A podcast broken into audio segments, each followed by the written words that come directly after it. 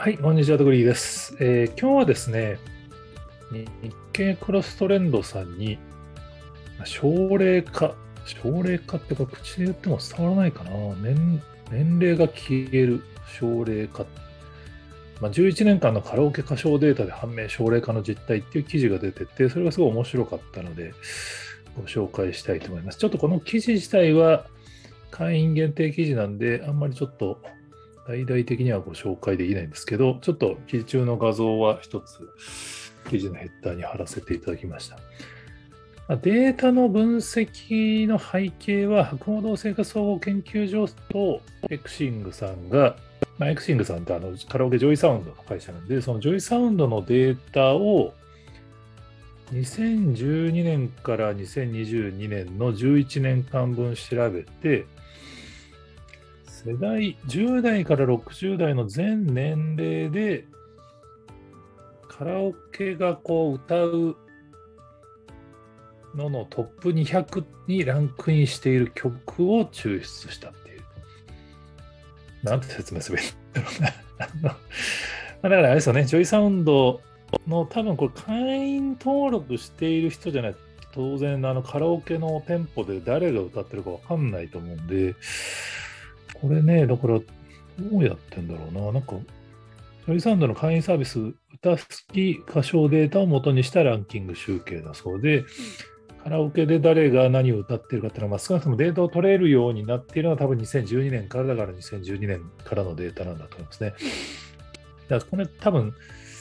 会員登録してる人だから相当なカラオケ好きの人と想像した方がいいのかな。普通にあれですもんね、合コンの後とかにカラオケ行ったら誰がどの歌歌ってるかってデータ上は取れないですかね。で、まあ、何らかの方法で JOYSOUND さんはそのランキングを取っていて、で、年齢別の、ま、カラオケのランキングトップ200みたいな多分データがあると思うんですけど、そのトップ200に10代から60代までの各年代の全世代にでトップ200にランクインしている曲の曲数をグラフ化してくれてます。で、2012年は4曲、2013年から2015年の間は5曲とかなんですよね。だ基本、やっぱ全年代を通して歌われる歌っていうのは、まあ、昔は多分少なかったんだろうと。で、それがこの10年の間に、みるみるうちに全世代で歌われる歌が増えてますよっていうのが非常に面白いグラフになってます。これ本当、どう読み解けばいいのかっていうのは多分人によって違うと思います。結構あの Twitter とか Facebook でもいろんなコメントいただいたんですけど、まあそのカラオケを、まあ、歌い続けている人たちっていうデータなんで、まあ、当然あの偏りはかなりあると思うんですけど、その中で見ると、でも少なくとも年齢によってその今までだったら年齢によって歌う歌って違って当然だよねっていうのが当たり前だと思うんですけど、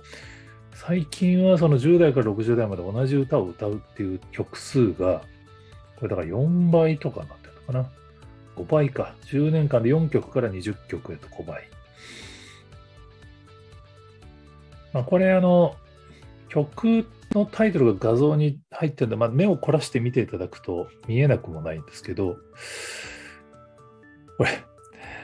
残酷な天使のテーゼすごいですね。ずっと10年間トップ200全世代に入り続けていて、あとは花水木とかもそうなのかな、人とよさんの。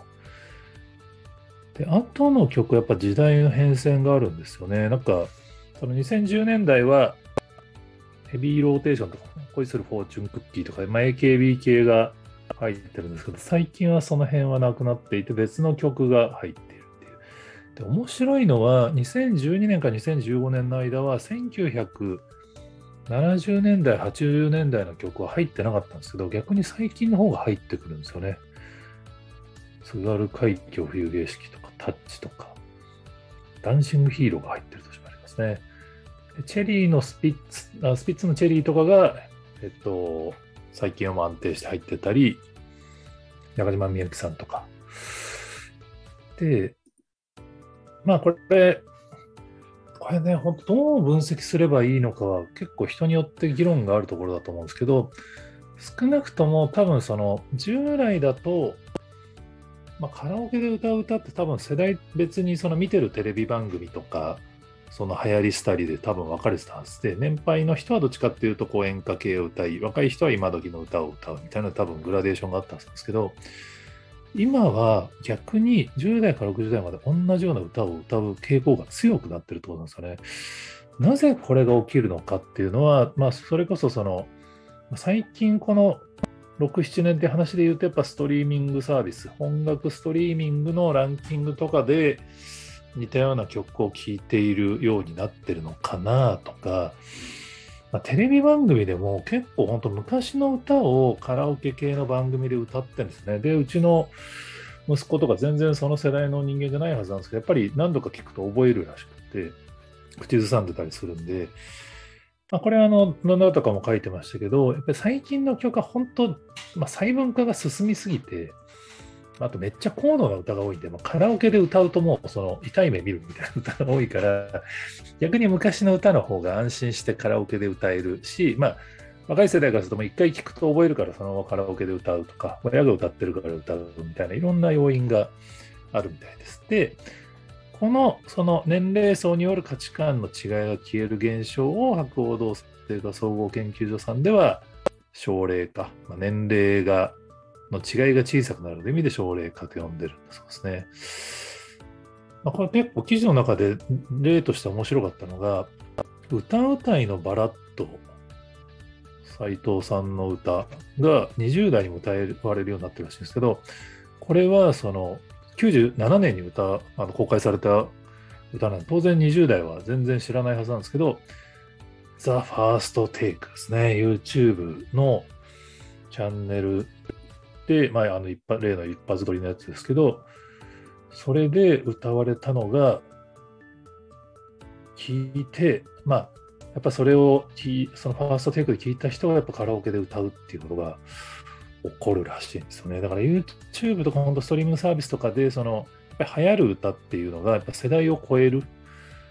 その曲が作られた年を超えるって、まあ、あの、広瀬香美さんが TikTok のトレンド大賞20年前の歌、30年前だったかな？で撮ったり、20年前の歌ですね。20年前の歌で受賞したりしてましたけど、これやっぱすごい、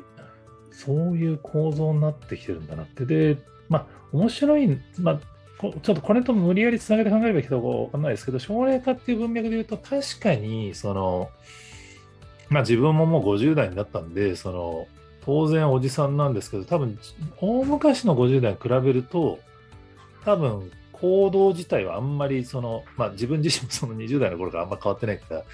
多分、例えばゲームをやる人たちっていうのは、僕が子供の頃には多分ゲームっていうのは子供がやるものだったのが、今多分そのまま持ち上がってるんですよね。僕は未だにゲームやってますし、多分ジャンプを読む人とかも多分昔は若い人が中心だったんだけども、多分今は大人も読んでるみたいなので、これがそのデジタルの影響なのか、その娯楽がこう、まあ、コモディティ化したことによって結局その好きな人は好きなことをずっとやっているっていう感じになるのかはちょっとわかんないんですけど、この奨励化という言葉に代表されるような、なんか昔は、昔の年齢層高い人がやらなかったようなことを高い人がやるとか、若い子が意外にその大人がやるようなことをやるみたいなのは、やっぱり YouTube とかデジタルのおかげでこう、なんか年齢別に違うって考えるよりやっぱりそのこの趣味とか好きなもの、まあ、トライブとかいろんな言い方がありますけど、そっちで見なくちゃいけない時代になってる感じはすごいするなっていうデータですね。まあこれはあくまでカラオケのデータなんで、カラオケに行く人は同じ歌をずっと歌い続けてるからこうなるんだって考え方もあると思うんですけど、ちょっとあの奨励化という考え方は結構、まあ、マーケティングにも参考になりそうな気はするので、えー、調べてみていただくといいんじゃないかなと思ったりしております。はい、えー、他にもこんな話ありますよっていうのをご存知でしたら、ぜひ、えー、コメントやツイートで教えていただければ幸いです。今日もありがとうございます。